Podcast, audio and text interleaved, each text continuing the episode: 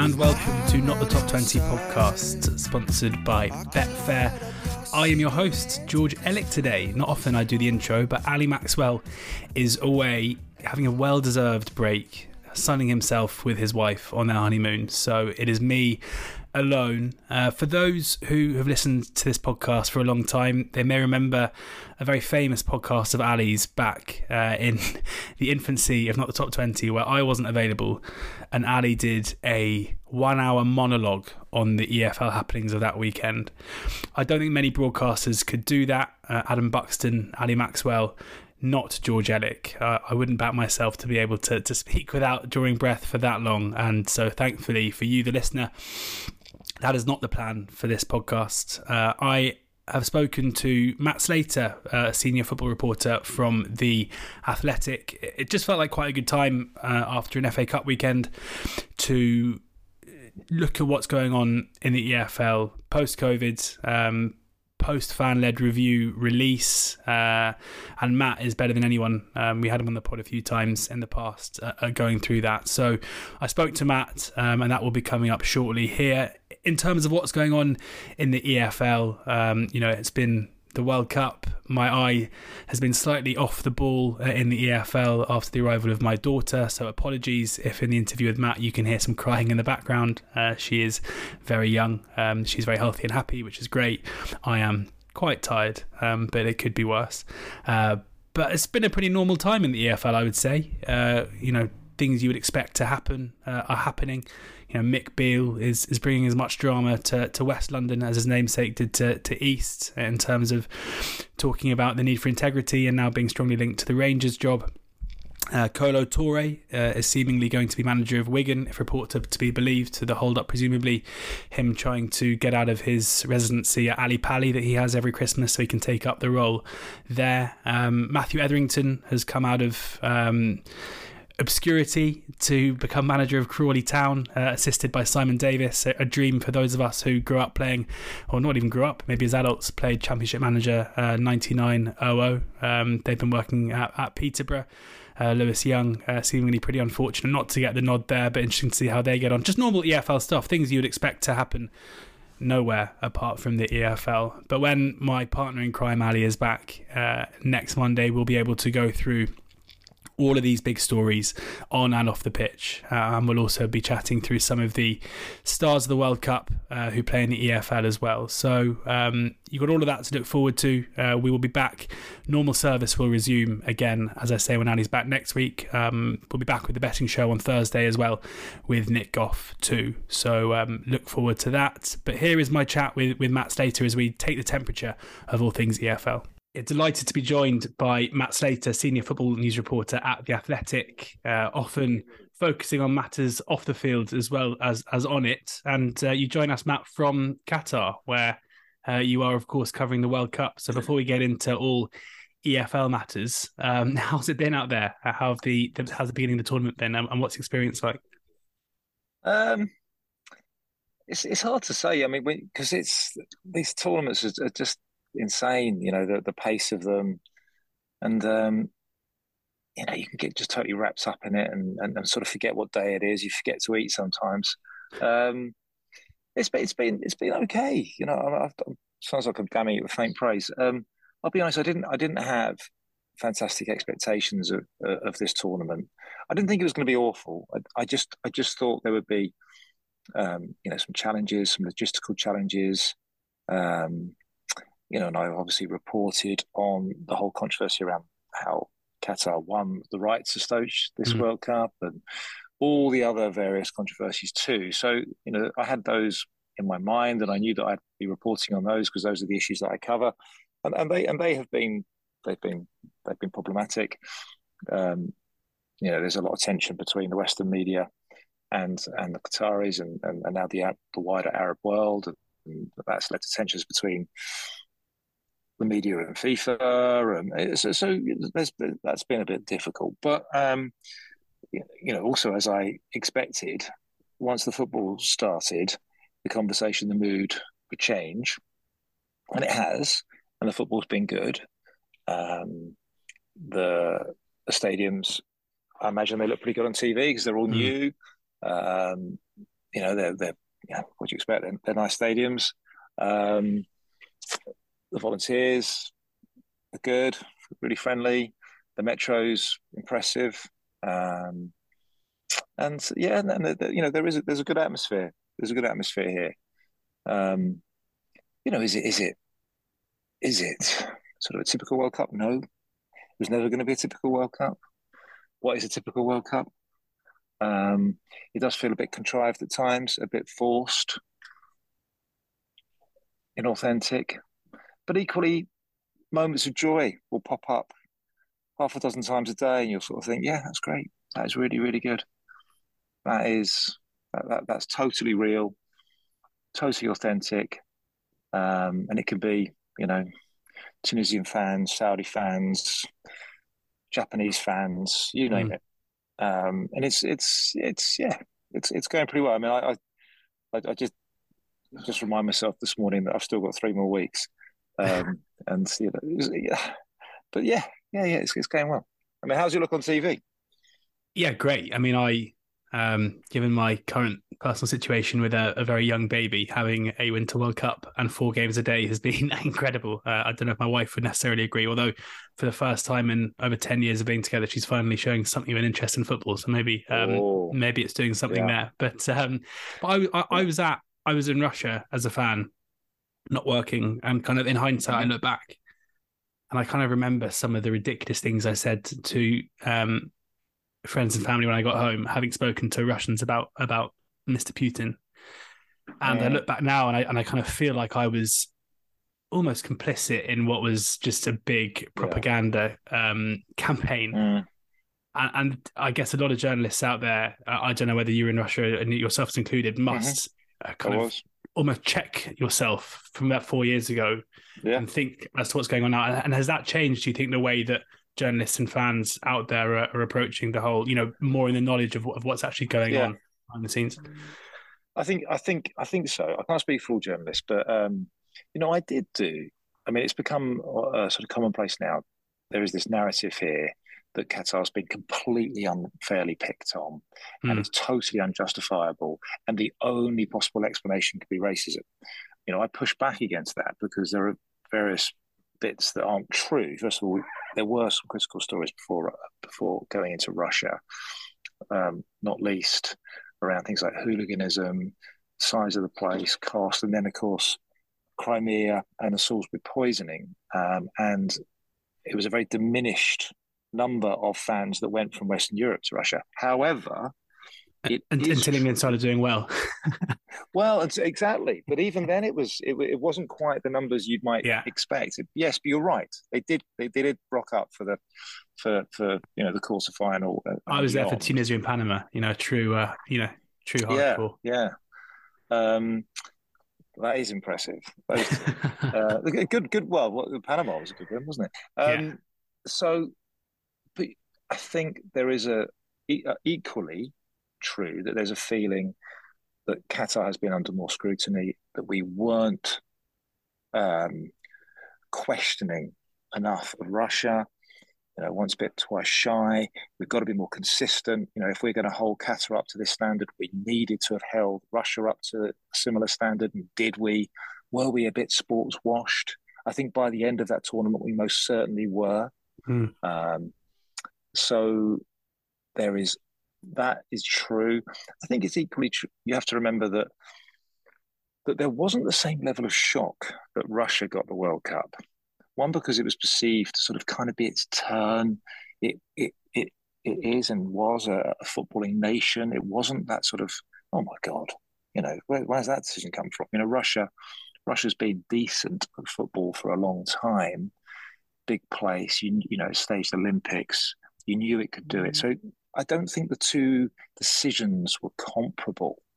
And then, of course, there's just a slightly more time, right? Um, that, that was an eight year run up. This is a 12 year run up.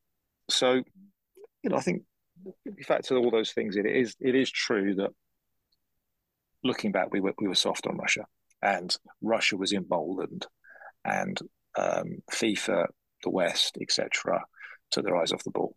And, and Putin came away from that tournament strengthened and I think convinced that he could pretty much do whatever he liked, and that's all on us a little bit. Um, but you know, Qatar has different sets of challenges that it is still dealing with, making some progress.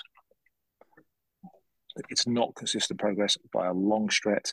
Stretch. It's not as advertised either, but it is making progress from Qatar then to the EFL. Uh, mm. I don't know how we can segue that. Um, it's probably as far apart as a Harry Souttar 50 yard crossfield pass against France for Australia. Um, yeah. I mean, we would yeah. it would be good to talk about the plenty of uh, EFL uh, players Loads. doing well at the World Cup. But um, I think I'll wait for Ali's return next week to do that, and we can wax lyrical about okay. all of them. But let's uh, let's talk about the EFL. And you know, you, you came on this podcast a couple of times um, we had one, I remember, very sobering chat just before the COVID lockdowns, where I think Ali and I have spoken since and said that talking to you mm. for, for an hour or so before um, before the lockdowns was kind of the moment that both of us realised just how significant and severe COVID was going to be, not just in football but in all of our lives. Um, mm. It does feel like, and this might be naive of me, you know, there were some serious existential questions and crises around mm. football and the EFL throughout COVID and in the aftermath, it feels like we've come out okay the other side at this stage. Would yeah. you agree with that? I would. I would. Um, once again, football, English, British football showed itself to be incredibly resilient. And, um, you know, particularly, you know, the first sort of six months or so of COVID, you know, coming into that second wave, so much concern, so much doom and gloom. Um, a lot of negotiations, obviously, with government, but equally with the Premier League, uh, money, emergency funds, and you know, unless they're amazing poker players, the people I was speaking to, finance directors, chief execs, chairs of clubs, just thought this could this could wipe out, you know, ten percent of clubs, and, and leave them all deeply, deeply um, damaged. And you have to you have to say, well, well done. You know, you you, you got through. Maybe it was a massive panic and it was the great unknown that, you know, my God, this is so new. This is awful. I, I just, I'm struggling to see a way out of this. But they did get through. And um, there were sort of key, key moments of help that came. But I just think as a collective, they did well. I think we, I think, you know, the EFL as, a, as an organisation um, gets a lot of stick, um, but they they they they did they had a good COVID. They had a good COVID, as did the Premier League. I mean, there are still conversations to be had about the redistribution of money, of course, but mm. British football, English football, I think did did well, handled the crisis well, um, and that's you know that, that's you have to you have to applaud that. Talking of the redistribution of of money in football. Um, a year or so ago, we had Tracey Crouch come on the pod to talk us through the the fan led review. Um, it felt like it gained massive momentum at the at the time, um, and as often things seem to do, uh, once it gets past the um, you know the the stage of research, uh, there seems to have been a bit of a block, and you know we saw Premier League executives coming out and making frankly ridiculous inflammatory statements about the um, the findings in the report, comparing them to historical events that was just totally and utterly disingenuous. Um, mm-hmm. And you know, when Liz Truss came briefly into Premiership, mm-hmm. you know, we were told that there was a likelihood that the whole fan review was going to be swept under the carpet. It seems to have gone fairly quiet recently. Um, you know, we've seen Rick Parry mm-hmm. talking in the media in the last couple of weeks, still maintaining that it is incredibly important. Um, but mm-hmm. it doesn't really feel like anything is being done. Where are we? You know, for, for those of us who saw this as being possibly yeah. kind of the golden egg and, and the savior for for plenty of of EF, you know the long term future of EFL clubs. Um, are we in danger of losing what was should have been an incredibly important bit of, of work? We are in danger of it. Um, but as you've outlined, that dangerous sort of ebbed and flowed. I think with all these things, there's momentum, right? And there was a key, you know, the European Super League did energize a lot of people. And of course, that in- included lots of Premier League fans, but it, it got government thinking about it. You had, a, you had, a, sort of populist government at the time that um, thought a lot about red wall votes. Um, and there was this perception that, that, those guys are football fans. Um, so Tracey Crouch was away you go, you know, see what you can find out. And um, she did a fantastic piece of work.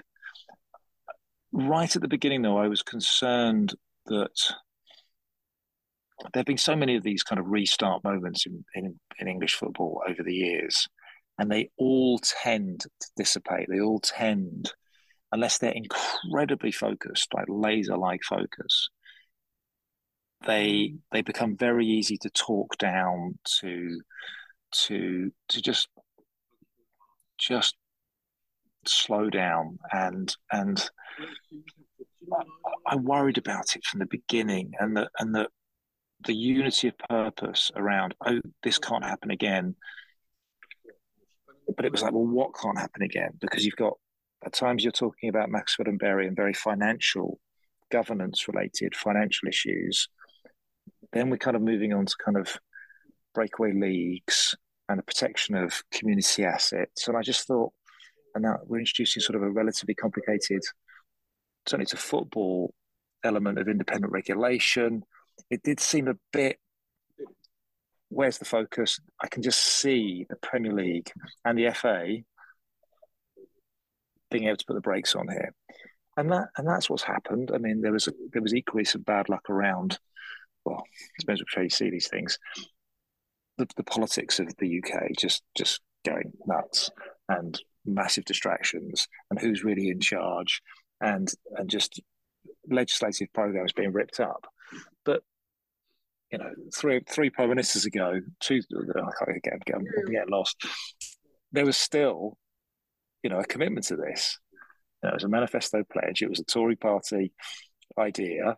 Um, it was a former Tory sports minister that did the work. Uh, you had everyone kind of signed up to it. When MPs from all sides asked questions, um, the standard answer from DCMS was, yes, this is happening. That's um, Department of Culture, of Media, Sport. And the DCMS minister, Nadine Dorries, was, yeah, yeah, yeah, she was, she was fully signed up for this as well. All right, so then we hit the summer and all hell breaks loose and we emerge with Liz Truss and the bonfire of regulation and red tape. And no, we're going to go completely the other way. Light touch regulation in all parts of the British economy.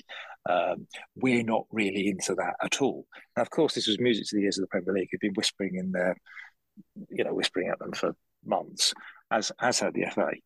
Um, so, yeah, we got we got to whenever that was sort of Augustish, Septemberish, with oh no, we have missed our moment again. But a couple of things happened.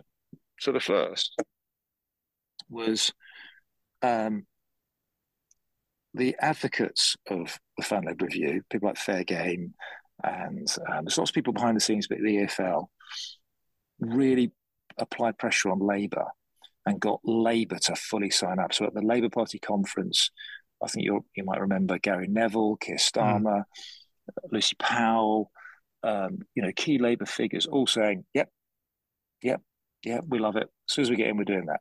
Right, so there you go. As soon as we get in, we're doing that. Flying high in the polls, government in waiting. Hmm. That uh, applied pressure on the Conservatives. Now, very quickly, because there's so many things happening at once, Liz Truss falls apart. She's out. Rishi Sunak comes in. Now, Rishi Sunak, not that long ago, including on the hustings for that role when he lost the trust, said, I, I, "Yeah, I, I, still, I still like that policy. I still sign up to that policy." We're in a bit of a limbo now, and clearly he's distracted, and that's fine. And in the great scheme of things, this isn't as important as some of the other stuff the country's facing. Oh, Matt. But he was a member. well, I know, I know, I know. Sorry, sorry, Liz, sorry, listen. No, your audience. yeah, I know. Okay, it's massively important. um, you know, you have a guy who was a member of that cabinet. You have a guy who, not that long ago, said, "No, no, I still like that idea." We had the lady who said, "No, no, I don't want any regulation." She's gone. As is her was her you know key advisor and, and, guy called I think I can't remember his name now, so I'm mm. not going to say because I'll get his name wrong. But but sort of the, the key people in number ten her advisors, they're out. So what's the problem? We've got a new sports minister. We've got a new sort of DCS minister who isn't a sporty guy, but and, and, their answers, have, yeah, well, their answers have been vague, right? So once upon a time there was like a templated answer that came from DCMS. Yeah, yeah, yeah, yeah. White paper coming. Still like it. Da, da, da, So so now it's white paper coming. We are still consulting on on the fan led review, all elements of the fan led review. So they've, they've softened it a bit. But I hear, I still hear a lot of optimism.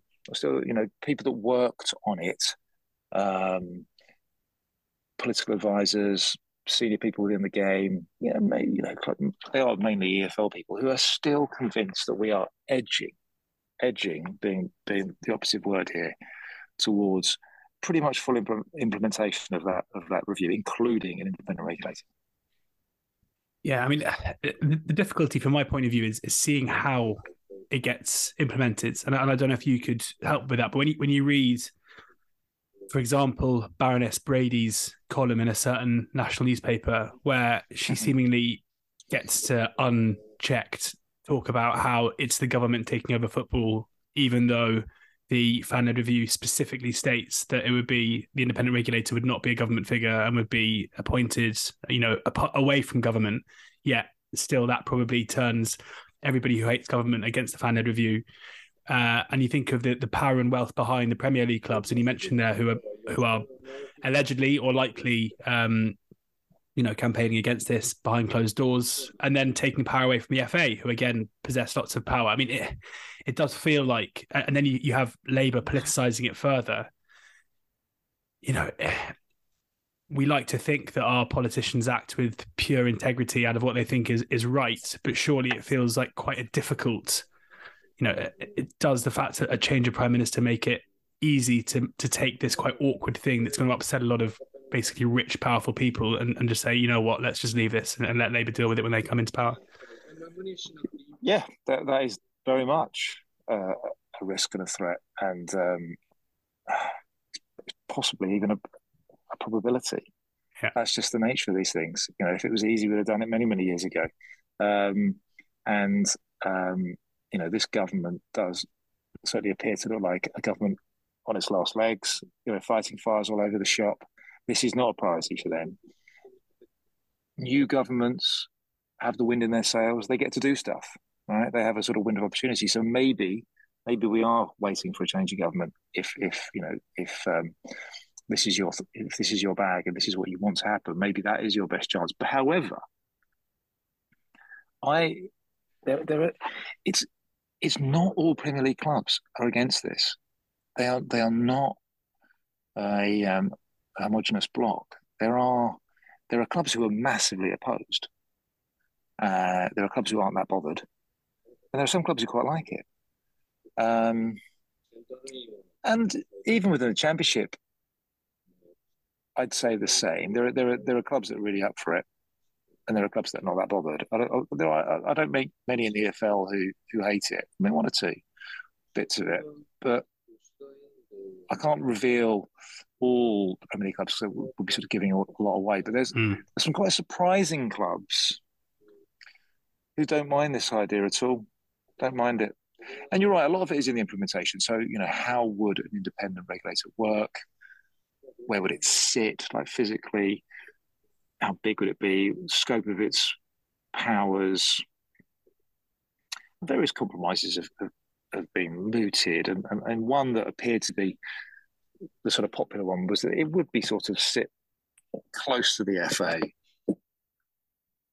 and perhaps you know sort of share well maybe some share some staff and there would be a little bit of overlap i mean that that's not that's not great because that's not full independence but these are the things that people do want to sort out. And the Premier League have obviously pushed back hard. The Premier League as an organisation pushed back hard. You know what what what's it for? And there's there's also I think a quite a strong body of opinion out there that just needs to be convinced that regulation kind of works. And I often hear this. Well, what has regulation done for the water industry? What's it done for da da da da da? And a, there's a little bit of whataboutery, and it's sort of yes, there's there's there's there's poor poor useless waste of time regulation, and there's effective regulation. Um, you know, Tracey Crouch wasn't advocating rubbish regulation. Hmm. she her back her background is financial services, and she was thinking in terms of you know how, how that industry is regulated. It's not perfect, but there is but there, but there is a model there that, that works and that and that certainly in the last 15 years sort of post 2008 crash has has has been effective. Um, and that's what she was thinking. Now making that work for football yeah there's there's more thought that is required.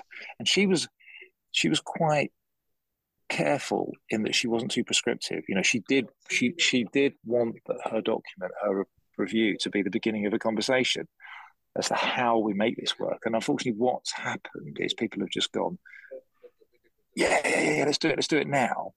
And the other lot have gone, no, no, no, this is a dreadful idea. So there hasn't been a conversation. Mm. You know, football hasn't taken her invitation to, I genuinely think independent regulation is a great idea. And a lot of people have gone, yeah, yeah, that's a great idea. But there hasn't then been the conversation, the grown up adult conversation about, all right, then, well, let's try to make this work. What does it mean? So that's the problem. Can we get there? Yeah, we can get there. Will we get there? I honestly don't know. Well, we've got loads more to get through uh, before you have to leave us. So we better move on. Uh, I think we could probably talk about that all day. Um, but the other big story dominating um, the EFL off the field in the media in the last couple of months has been uh, the TV rights with um, the Sky deal expiring in 2024. Um, reports, obviously, I'm not privy to any of this, but reports that um, the EFL are looking at, at, options in terms of streaming, looking at the possibility of getting rid of the 3 p.m. blackout. Um, there was a report in the national press around a, I think a, a Danish streaming company already being sounded out. Um, it, it, feels like things might be changing uh, in terms of the way that the EFL is marketed, at least worldwide, if not nationally. Um, do you have any update on on, on what where the EFL are on this and, and what it could mean um, long term for the for the future of the TV rights? No, no, real update, but I could only, you know, kind of confirm that that all those things are in play. Um, that Sky deal was was a controversial deal. It took a while to get over the line. It it, it, it took almost like over a year, I think, to actually be signed. Um, and it was Shaun Harvey's, the, the former chief executive, sort of mm. last piece of work. It it's um it still divides people. There was a sort of perception among some championship clubs that it was a disaster. Uh, it was a five year deal. There was an increase um, uh, on the previous deal. Um, clubs like Derby, Leeds, Villa, who were, who were EFL at the time, were furious. They thought they'd been massively underchanged. Um, they thought they'd given away way too many rights to Sky, particularly in terms of streaming, and Sky doesn't show everything, and, and and and those clubs made life pretty hard for Harvey and the rest of the EFL. On the flip side, it was a decent increase over the previous one at a time when the other domestic deals, including the Premier Leagues, were running out of steam. And I think I'm right in saying it was it, it's the last big bump that English football has got domestically, and did give them certainty. You know, it's given them certainty during this. You know, what we were saying in the sort of first answer, or you know, talking about COVID, um, and and and and has looked better over time. But the world has changed, mm. and again, there's a sort of COVID element to this. We got used to being able to watch a lot of football. And we're five years further down the road of the sort of streaming. It's not a revolution anymore. It's reality, isn't it? You know, it, talking about Netflix is, is, is old hat. You know, people, uh, and this idea that we everybody knows now, everybody knows that you can watch a hell of a lot of football abroad loads, and there are ways to watch it at home. So um, the world has changed, and this idea that you sort of you hand over all these rights to this massive inventory of games to Sky, and they're only really interested in in some of them. it does seem a bit weird. Um, so these pressures that have always been there are now open for, for everyone to see. There is no, oh right, I don't know, I don't, I don't how, how would streaming work? We, you know, mm. no one needs to be explained. No one, you don't need to explain that to anyone. So now, yeah, I think everything is on the table, um, and um, you know, the idea that there's only one kind of player in town, it has to be Sky. No, um, you know, do you go a different route and and choose a, know, a different broadcast, be it BT or a new entrant, to really love you, to really kind of go, yeah, what's what's the EFL got? It's got massive inventory of games. It's got clubs in every town. It covers the entire length and breadth of the country. We could make this the absolute centerpiece of our strategy, of our kind of broadcasting strategy. That was that was one of the ideas that was mm. pitched to BT uh, not that long ago, about a decade ago, before they went all in on European football. By the way, there were senior people at BT that thought it fit better with their company ethos. But anyway, they went a different way. Um, so so you, you got that. You, you know, could is the EFL now kind of popular enough, sexy enough, attractive enough to break it up into packages to have more than one broadcast partner? I think that's interesting as a concept. Is the EFL the perfect um, pilot, if you like, for English football, British football, to go direct to consumer? You know, the Premier League have been talking, thinking about this for years. Um, and do they do it with a sort of small overseas market? Could the could the EFL, you know, again, you know, be be that be that sort of test, be that be that lab for them. All of these things are being discussed, all of them. And then, of course, you know, you've got the whole iFollow mm. element to it as well. So there's a, there's a lot at play. I, I don't have any new updates apart from telling you stuff that you and your listeners will already know. All of these things are being discussed, and there are lots of different ideas and theories out there. Um, the, the next EFL deal is going to be fascinating to see which way we go. Yeah, I mean, I, I think I'll probably be biased here, having been part of Sky's coverage over the last kind of few years. But I do think there there is a case here for EFL fans of thinking the grass might be greener, um, where you know when you only have realistically one channel to show live games on, um, it's very hard to to kind of compete with streaming services. But having you know worked with the people who who work in the EFL team at Sky, you know the I think the level of coverage and detail that is given to this, what is effectively the second, third, and fourth league must be unparalleled across the world. I would have thought mm. in terms of yep. um, the resource and the, the coverage that those leagues do get. and whilst I'm aware that League Two fans probably wish there was more League Two football on TV, realistically, when there is again one channel, um, it, you know, it's a supply and demand thing, and and it's got to be a business decision. So, um, and you know, as in the job that I do, um, I have at times been had legal, I should say, access to three o'clock games. Um, I live an hour and 45 minute drive probably from the Kassam Stadium. So when I go and watch, use my season ticket at Oxford, it's basically a four hour round journey. And I can categorically tell you that if I look outside on a Saturday morning and I see it's raining and it's cold, and I know that I could either sit on the sofa and watch it on my sofa and then, you know, close the laptop or turn off the TV at 10 to 5 and be at home or I can do the round trip. Even for me, and I love live football, and I would normally still get in the car. It's a decision to be made, and it does worry me that if you get rid of that 3 p.m. blackout, yes, clubs, and this is one thing I want to ask you: clubs will want to chase the golden egg of streaming and be able to market worldwide and be able to, you know, try and bring in massive audiences. It feels like taking a one percent chance for what is, you know, sacrificing match day revenue and your core local su- support. And and do you know are clubs from what you know generally willing to take that chance? Like are they are they looking at the streaming option or does the idea of getting rid of the 3 p.m blackout um, fill them with dread? It, it depends who you ask. I mean mm. have a look on twitter on, a monday. You'll, you'll see andy holt you know yeah. Uh, and it, and it provokes a lively debate, and you can see you can see how the debate tends to break down. It you're absolutely right. These are key business decisions, right? Um, do we kind of rip up that model that has worked by and large for 100 plus years of incentivizing, prioritizing, maximizing the match day fan, the pie, the pint, the program, the ancillary spend around the grounds, that direct relationship, the most direct relationship we have with our customers. Sell them stuff, physically sell them stuff.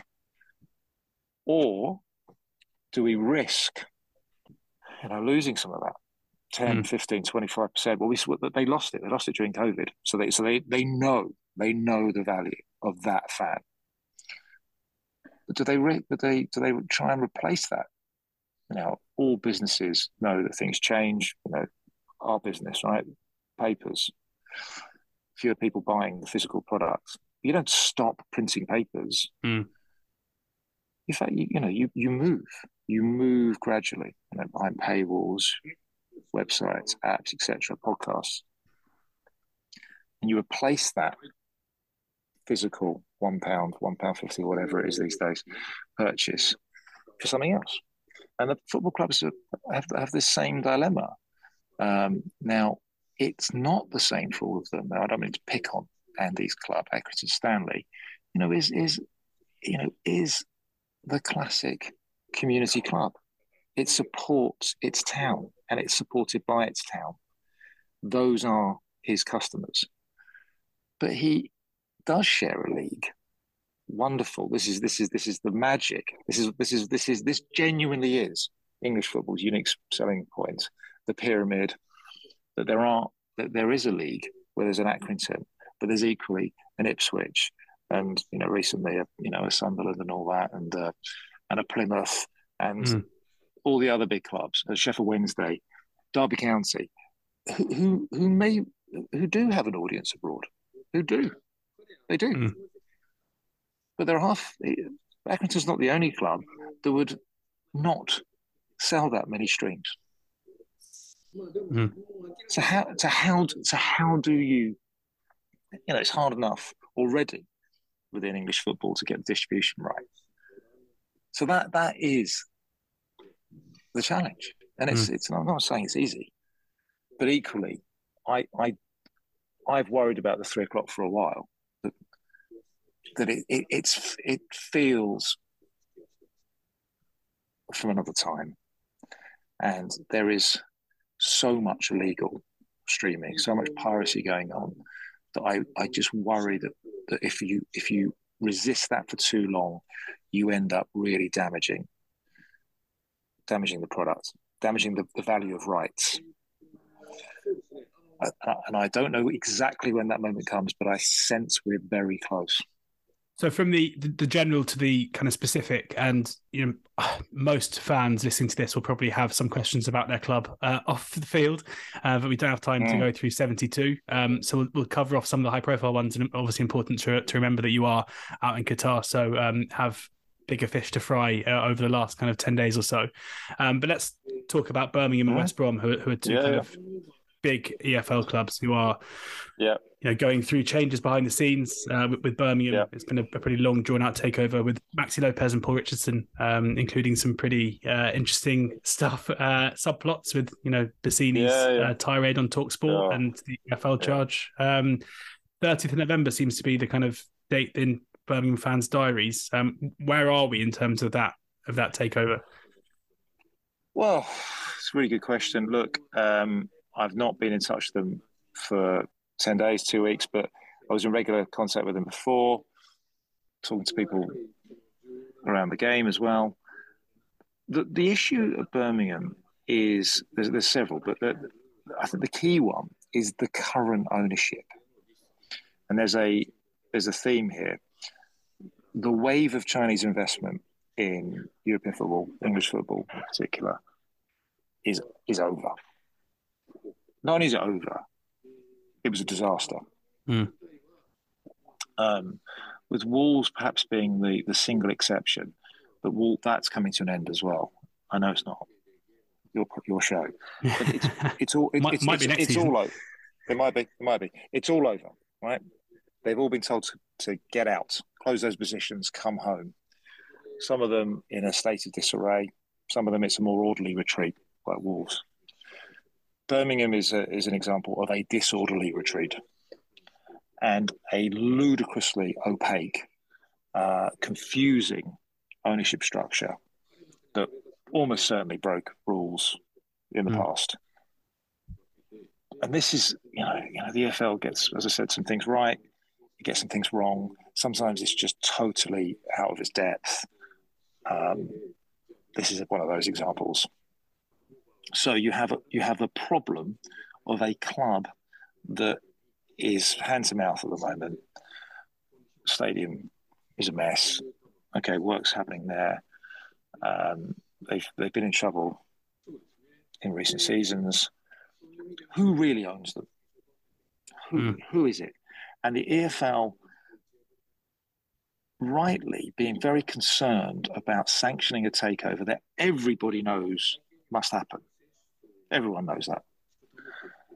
But being very concerned about future litigation, someone coming out of the woodwork saying, hold on a minute, someone sold my shares.